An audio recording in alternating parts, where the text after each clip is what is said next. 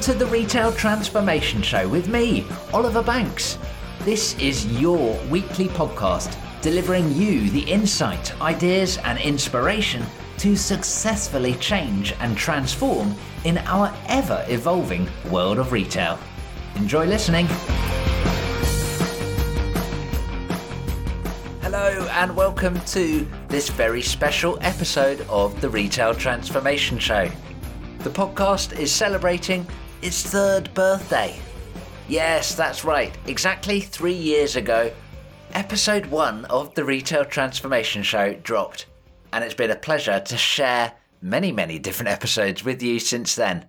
I am, of course, Oliver Banks, your host, and delighted to be your guide to support you and help you on the way to successful retail transformation.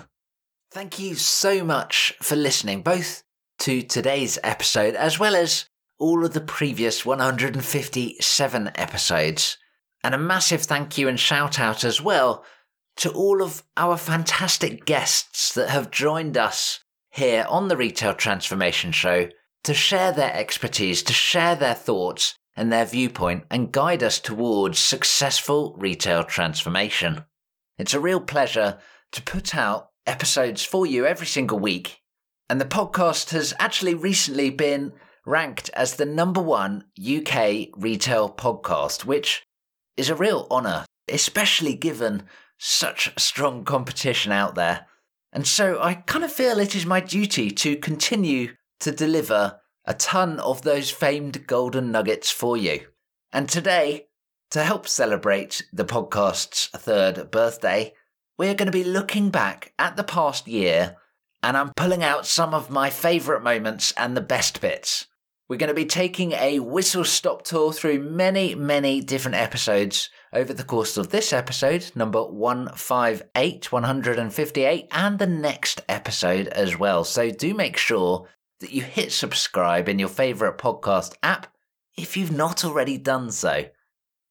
Now, of course, the last 12 months have continued to be volatile, uncertain, Complex and ambiguous. VUCA, as the acronym goes.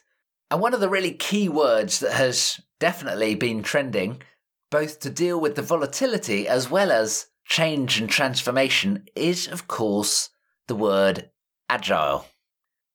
So, to kick off our Golden Nugget tour, I thought we would start off with episode 116, an episode called Understanding Agile, with Laurens Bonnema. Here's the clip. Well, agile, from my perspective, to put it bluntly, is just common sense with an uncommon level of discipline. Mm, tell me more. Yeah, the reason I say that in that way is that it's, the uncommon level of discipline that people tend to have um, most difficulty with.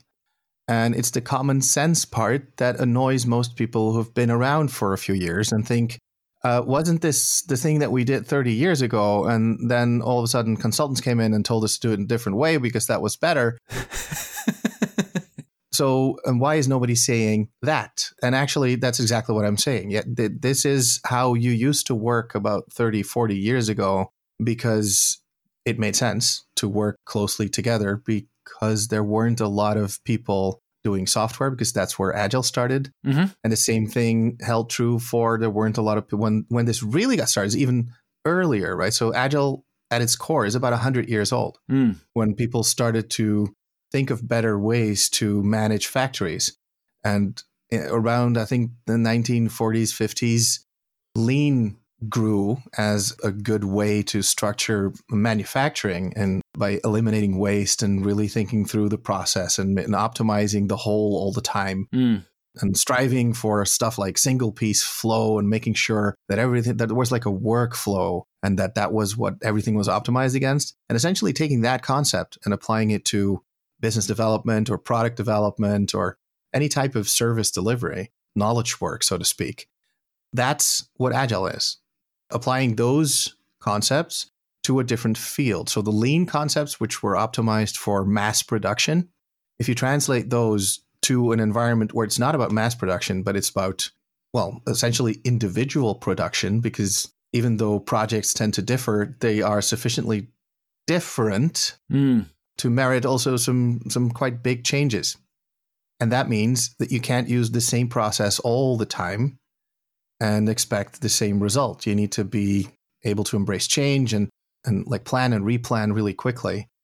And creating a system that optimizes for that. So for inherent variability, instead of reducing the variability as much as possible. That's the main difference between lean as we know it in industry and lean as we know it in services and product development. The flavor of lean that we have now started to call agile in the past, I think, 20 years. Yeah. That's also interesting, by the way. It's already 20 years old. So it's, it's not nothing new, really. I loved recording that episode with Laurens, as well as all the insight he dived into to help us understand Agile. But hot on the heels of that episode was episode 118 with Julian Mills of Corso, where we were exploring the Agile Stores Manifesto. Take a listen. If you've got a large store network, you also have an amazing ability to learn what works. So if you say you've got a thousand stores, you've got a thousand different trials running at nine o'clock every Monday morning on how to best sell a particular item. Mm. And really this, this value is about saying with the advent of modern collaboration technology or modern social media technology, etc., you have an amazing ability to kind of crowdsource insight from stores very quickly and use that to kind of refine your model. Mm. And I think the risk is for a lot of these kind of retailers is that you look at the data centrally and the data tells you how something went, you know, what, what were the kind of numerical values, but they don't tell you what people were doing on the ground or why the results are the way they are. Mm. And I think it's that kind of missing kind of contextual information that this is about. It's about sharing ideas between stores rather than just relying on the center to tell you, which itself has very limited information. And that clip there from episode 118 was just hinting at one of the four values of the Agile Stores Manifesto that we discussed.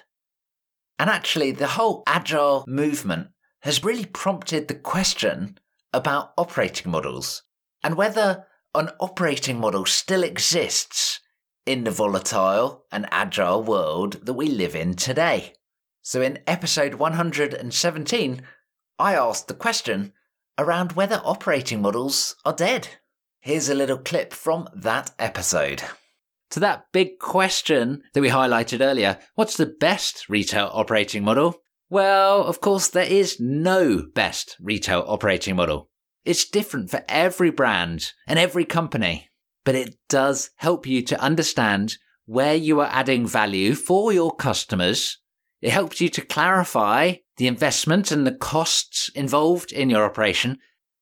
And it definitely gives you a brilliant platform to continuously improve and evolve and transform the wider business. But we do also need to rely on the people on the ground doing the job, running the business day to day. Your operating model therefore needs to encourage, trust and support those people. It should enable, not disable. And by that, I mean add elements of flexibility, add a healthy dose of encouragement, use coaching wisely, and foster positive attitudes rather than telling off and finger wagging. Your operating model should empower, not dictate. You shouldn't have this strong compliance focus. Sure, some areas may need it, particularly around health and safety, where you need to create documents and records and due diligence, etc. But not everything needs that. So you must consider how you can limit and reduce that admin, bureaucracy, box ticking work not needed quite so much, thanks. And of course, an operating model is brilliant for sharing best practice and learning together so that you can move and react quickly. Those are key principles when it comes to being agile and flexible. And together, I guarantee you the business will be stronger rather than as a selection of disparate locations, each doing their own things each stumbling through the dark with no overarching idea and with no operating model. So, spoiler alert, operating models are definitely not dead. They're actually, I think, arguably more powerful now than ever before, but only if they're used in the right way and they give the clarity and the direction and the flexibility that is needed in the modern day world. And again, throughout the pandemic, supply chains have also been in focus. So it was a real pleasure to welcome Gary Newbury to the show for episode 108 as we explored agile supply chains. Here's Gary's take about what it means to be agile. If we just step back and think about the word agile, it often means to, to move quickly and easily much as an athlete or a hmm. dancer mm. might do. And if we change the word move to think, think quickly and easily, we start to get some idea of what we need to have as an organization, not necessarily just in the supply chain, how we need to think about problems, about problem solving to meet our consumers' uh, requirements, which are constantly changing and emerging and changing lots of different directions. We need to adopt a, an agile mindset, which means being open, being flexible, being adaptive, and learning and improving. I think these things are some of the qualities that if we looked at the supply chain, is it adaptive? Is it learning? Is it improving? What, what what's going on there? So agile has absolutely been the methodology of choice, shall we say? Arguably taking that crown from Lean and Lean Six Sigma. And Lean Six Sigma is a topic that I'm really passionate about ever since doing my black belt and before then, actually, to be honest.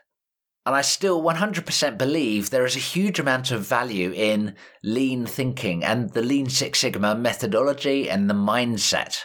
So it was a real pleasure to dive into it with Simon Hedaux from Rethink Productivity in episode 137. And in that episode, Simon and I reviewed through seven key principles of Lean Six Sigma. Here's us early on in that conversation. Enjoy! So, we have got seven lean principles to guide you through today. Let's just give you a quick heads up as to the, the seven. So, they are always focus on the customer, understand how work really happens, make your process flow smoothly, reduce waste and concentrate on value, stop defects through removing variation, get buy in from the team through collaboration, and finally, make your efforts systematic and scientific. Where should we start, Simon? Well, let's start with the customer. That should be the, the start point for most things, in my view, and ironically is number one as well. So maybe, maybe there's a, a subtle message. That fits, doesn't it? Yeah. yeah, and uh, it's interesting, isn't it? Because it, it seems obvious, and it, it's obvious to us from our kind of retail upbringings, that's that's where you'd start. Maybe we don't necessarily see that play out. I don't know if, if you see the same that sometimes your customer might be internal, sometimes it might be the, the customer that walks through the door. It was fantastic to catch up with Simon Hedaux from Rethink Productivity and the Rethink Productivity podcast. Do check it out if you have not already done so. And Simon and I recorded a number of episodes, all with the overarching theme of simplification. So do go back and take a little listen to episode 137 through to 141. But just right now, I wanted to rewind back to episode 108 with Gary Newbury once again, because he raised a very important point. Take a listen. So I think that one of the liberators or enablers of, of things like agile resiliency, lean, whatever, is actually thinking very carefully, deeply about what measures do we need to establish. And that comes from the vision and your marketing objectives. What do they, how do they convert themselves into supply chain objectives? All seen it the same way and we're all aiming towards the same thing. And how do we reward people for the right type of behaviors? You, you made that point. Are you good enough? And that may have been heard in different ways than you intended, but it, mm. it, it really was a fundamental question. What are you measuring? How do you know you're good enough? How do you, how are you, you know, making a grade? Are you making a grade? Because unless you have the right performance metrics, really the right ones, you, you, you can, you know, continue that path of dysfunctional sub-optimization. Data has been another huge trend but it is also one of those topics that's easy to overcomplicate. As different stats and data pieces are thrown around, A, it's quite easy to be bamboozled, and B, it's easy to be misled, not necessarily intentionally, but to quote George Canning, former Foreign Secretary and British Prime Minister, who said, I can prove anything by statistics except the truth. Well, I wonder what Mr. Canning would have to say about our data led world today. But joking aside, data can absolutely help. And in episode 120, it was a real pleasure to welcome Ian Shepherd back onto the Retail Transformation Show as we dived into understand data and data science. And Ian's so knowledgeable about real applied data, not going into the maths of it all for the sake of it, but really, how do you apply it and put it into action in real life? And that's what he explores in his fantastic second book, The Average is Always Wrong. So here is Ian Shepherd helping us understand a little bit more about data. That sense that there is on the one hand, something really, really important here that there is a genuine piece of retail transformation to come from understanding the data in our businesses and, and, and using it better.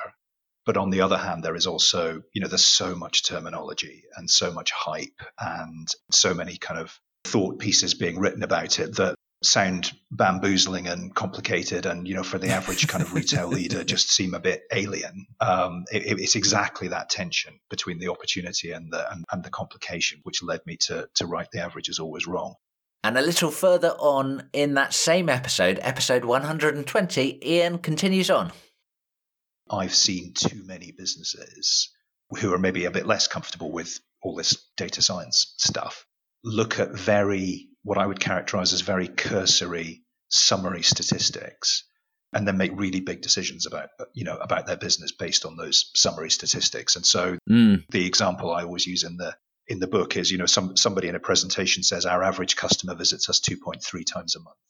And, and that's a very accessible number. You know I, I now as a business leader i'm thinking okay so that's a bit less than once a week.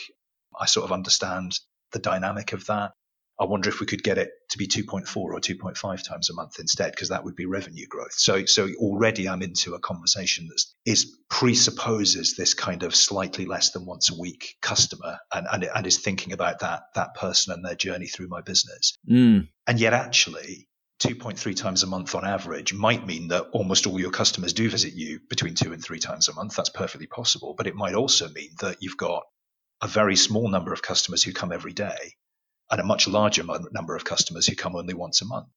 Uh, that could still mm. that could hmm. generate the same 2.3 average figure, and yet the strategy conversation that that stems from that is completely different because now I recognize I've got two different customer segments, and I want to understand a bit more about that and a bit more about what's going on. And so, you know, it, it is almost always the case, I think, that the really interesting value in data is in the detail. Definitely. It's in what I, what I call the wiggly lines. It's the the richness of what's going on underneath, you know, those kind of simple looking summary statistics. And, and the reason for making that point is that actually the most powerful data science technique that any business can deploy is just to look at the detailed numbers with their eyes. You know, before you get anywhere near data science and machine learning and building models and neural networks and all that all that stuff, when somebody says our customers visit us 2.3 times a month, just ask to look at the scatter chart of the of the actual raw data. Mm. Um, because if there are multiple customer segments behaving differently, you'll see it. Your your eye is a very very good segmentation tool. It will see differences. It will see patterns. A fantastic episode that one, episode 120. Do take a listen if you have not already done so. We've still got plenty of golden nuggets to go today, and more next week as well, of course. I hope I'm encouraging you to look back through the archives. If you've not checked out some of these episodes, do add them to your playlist. Go and take a listen. And you can always scroll back further through the archives as well. Maybe even check out the previous best bits and all of the golden nuggets from the first or the second years as well. So let's carry on. And we're going to stick with the data theme. In episode 123, I spoke with Nicola Askham about data governance, a really important topic to make sure that the numbers you're looking at are real. Take a listen. But what does data governance look like? What are the sort of the core aspects of of data governance? Yeah. So, I mean, I you can find all sorts of things if you Google, but I t- try to take a very simple approach to data governance, be very practical about it, because this has got to work. And as I said, this isn't about locking everything down. So I think that a data governance framework has three things. We have a policy, to say that we are going to manage our data properly because I can tell you from experience, if you do it just as a best practice and I think we should do this thing, you'll, you'll get so far. And then somebody will say, Oh, Nicola, that was flavor of the month, but we've got this, you know, in case you didn't notice, we're in the middle of a global pandemic and we don't want to play around with this data governance thing. So if you're really serious about managing your data as an asset, you need a policy mm. that says that our organization has decided and mandating that we're managing our data properly. So that's the boring foundational bit. Even I think some bits of data governance are boring and the policies kind of one of them, but it's very, very necessary.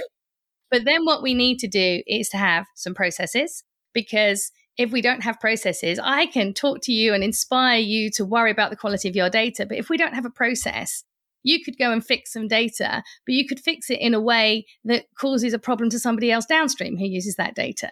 So we need to have some consistent processes so we're all doing things in the same way in the mm. same manner. But more importantly than that, we need to have some roles and responsibilities. I mean, I've been doing data governance for 18 years now, and I have never yet been told by somebody that we shouldn't do data governance. Okay. Because when you explain it, everybody goes, well, that makes sense. Clearly, we should do it. But they tell me why they can't do it right now because they're busy, there's other things going on, there's other priorities or they they think it's absolutely the most brilliant idea. We absolutely should have this, but they don't think they should do it. Mm. It should be somebody else. Let me just riff off that, Nicola. How yeah. many companies do you get that say, actually, you know what, we're doing a perfect job with our data? um, uh, in my experience, nobody's ever told me that. so I'd like to take a bit of a pivot in the episode at this stage and rewinding back to episode 109 where I spoke with pop up and ephemeral retailing expert Khalia Boustani. Here's a clip from that episode. The brand has to find ways to intrigue. You know, Oliver, it has to wow, it has to incite, and it has to make customers take action. And that being said, Communicating the pop-up store should uh, be done in three phases, the before, the during, and the after. Okay. We cannot just communicate when the pop-up store is there.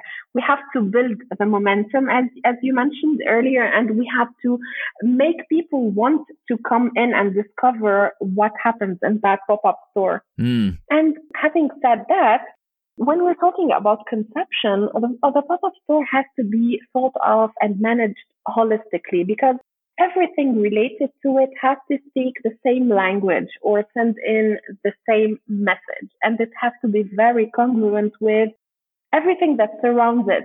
You know, it has to be going with the flow of the location. It has to be naturally appearing in the location.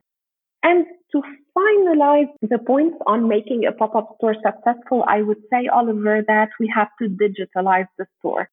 Everything happening in the store could be shared and should be shared with the digital world. I mean, there should be this seamless exchange between online and offline, and this through digital, maybe mirrors or pods or QR codes that allow customers to just share what they are doing in the pop-up store and put it online. And this will build further the viral environment, the online environment, and get people sharing and talking further about the pop up store. Retail done right is full of excitement, but retail done wrong, as I'm sure you know, can be a little dull, boring, and frankly, hugely frustrating when you know there is a better way. But when I caught up with the retail prophet Doug Stephens in episode 144, we spoke about resurrecting retail and exploring Doug's book of the same name. And in this clip, we're diving into a really important aspect that, as Doug says, is really at the crux of the problem. What's interesting to me is that the retail industry, and this is not just characteristic of the retail industry, certainly I think it's the same in, in any industry, is that most companies are, are looking for a silver bullet. Mm. You know, most companies are looking for that one platform, that one piece of technology, you know, that that is going to make all the clouds disappear and and you know pave the way for success into the future. And unfortunately, it just doesn't work that way, right? But the reality of the situation is that if we were to jump in the car right now, whether we were in London, Toronto, New York, doesn't matter, and drive down the street and look at the stores that we're passing as we're driving along, a minute fraction of the brands that we see around us would really hold any significant place in our hearts, mm. in our minds. Most of them could go away tomorrow and we'd never even feel the difference. Mm-hmm. That, to me, is the real crux of the problem. Mm. That is the ultimate vulnerability. You know, if if the consumer ultimately doesn't really care about your brand, there is no social network, there is no technology that will save you. And so it was actually through one of the interviews that I was conducting for the book. I was speaking with Ben Kaufman from Camp, and he said, You know, at the end of the day, I think every brand really needs to be an answer to a consumer question. And so, just like you, Oliver, it kind of got me thinking, and I thought, well, that that's true. So let me think about that in terms of brands and, and the way that brands, different brands, answer questions. And so what I came down to were these sort of 10 evergreen consumer questions. Questions that I thought, you know, this is a it, it, it's a question that's legitimate, it's valid, and and I suspect it's going to be a question that consumers will ask far into the future. Mm. Um, so questions like who inspires me in the market, which brands align with my values, which brands do I get really great entertainment value from when I shop with them? Who has the best product in the market? Or where can I go for the best level of expertise? I mean, these are hmm. evergreen mm. questions, right? So I thought, you know, if if brands could begin to really orient themselves around those questions and do a better job of really being the definitive answer to that question in their category, Yes. That comp- comprises a strategy now, all of a sudden, right? And shortly after catching up with Doug Stephens there, it was fantastic to speak to Kate Trotter from Insider Trends in episode 146 as we discussed the future of department stores. Now, department stores is always one of those topics that gets the emotions running, right? Lots of people have lots of opinions, but Kate works with many different department store brands, and she sees a future that really embraces transformation. And actually, it's a path that has already started. So there is precedence for how this can be a success. Take a listen. One part of this is thinking that it's not about the store anymore, that these brands need to think of themselves as omni channel businesses. And when we think about third party retail, possibly the future of third party retail is not selling to customers, it's actually selling to brands. Mm. So I was thinking, I mean, we all know about beta yeah. or beta, as you say it in the US. Um, I've, I've, been saying it wrong for years and, and miss, missing out the eight in the name only because I'm thoroughly British. So I say it beta. Anyway. That's okay. so obviously beta did a few interesting things but one of the most interesting things was that they saw the space as a space for marketing they stopped caring about where people were buying the product and they realized that their function was actually to introduce new and interesting products to their audience which is already following what they're doing mm. and that's the other part of this piece actually is that Beta is such a strong brand, they do have their own following. So Google, obviously, th- do they have what three billion dollars in the bank? They probably have more, but they have billions of dollars in the bank. Take right? a quick stock check. Yep.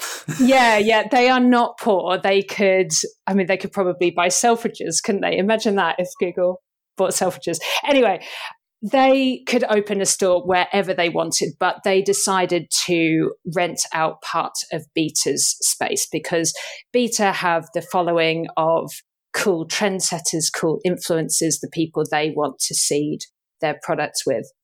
And really, department stores or whatever we're going to call them from now on yep. could take a lot from this in that I think they should be doing more to actually connect with a series of customers to actually build this following of customers and they can then kind of sell that back to brands. Mm. So actually, I guess the value chain, the value relationship is, is flipping. Yeah. So they're selling access and eyeballs to the brands rather than the other way round. And of course, in the Retail Transformation Show, we explore all types of transformation fundamental, big transformation, and incremental transformation that helps to optimize and continually improve a business. And the key is getting the right balance between the fundamental and the incremental side, as well as leading the transformation.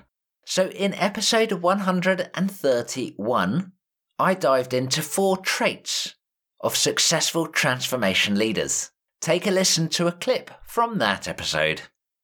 Trust is a really important factor that again has many different facets to it. And the first consideration I'd like you to make is around the fact that trust is a scale. It is not a digital answer. Either you are trusted or you are not. It's infinitely variable. It is not black and white. It is not yes or no. So trust is something you continue to need to work on. This includes being a role model and building integrity, keeping to your word, even collaborating with others and hearing what other people's thoughts are. But consider this. What if trust can be a good thing or a bad thing?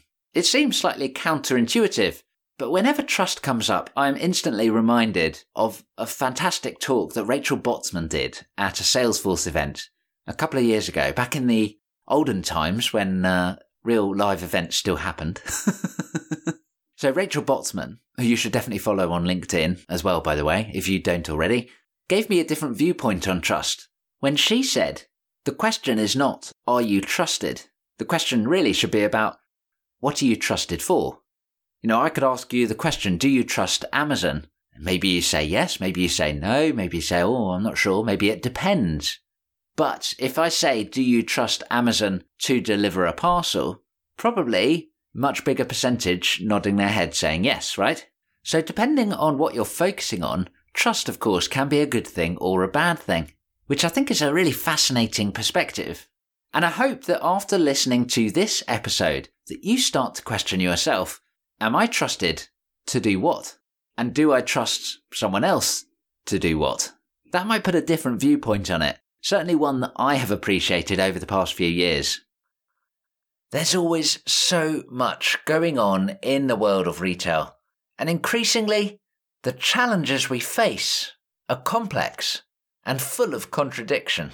But in episode 145, I dived into that contradiction headfirst. And fortunately, there can be light at the end of the tunnel. TRIZ, which is an acronym in Russian, which translates to the theory of inventive problem solving. Now, the core idea here of TRIZ is that every problem has already been solved. Every problem has already been solved. And what Altshuler did as he looked through all of these patents is that he said, right, what are the common problems and what are the common solutions with this concept that every problem has already been solved?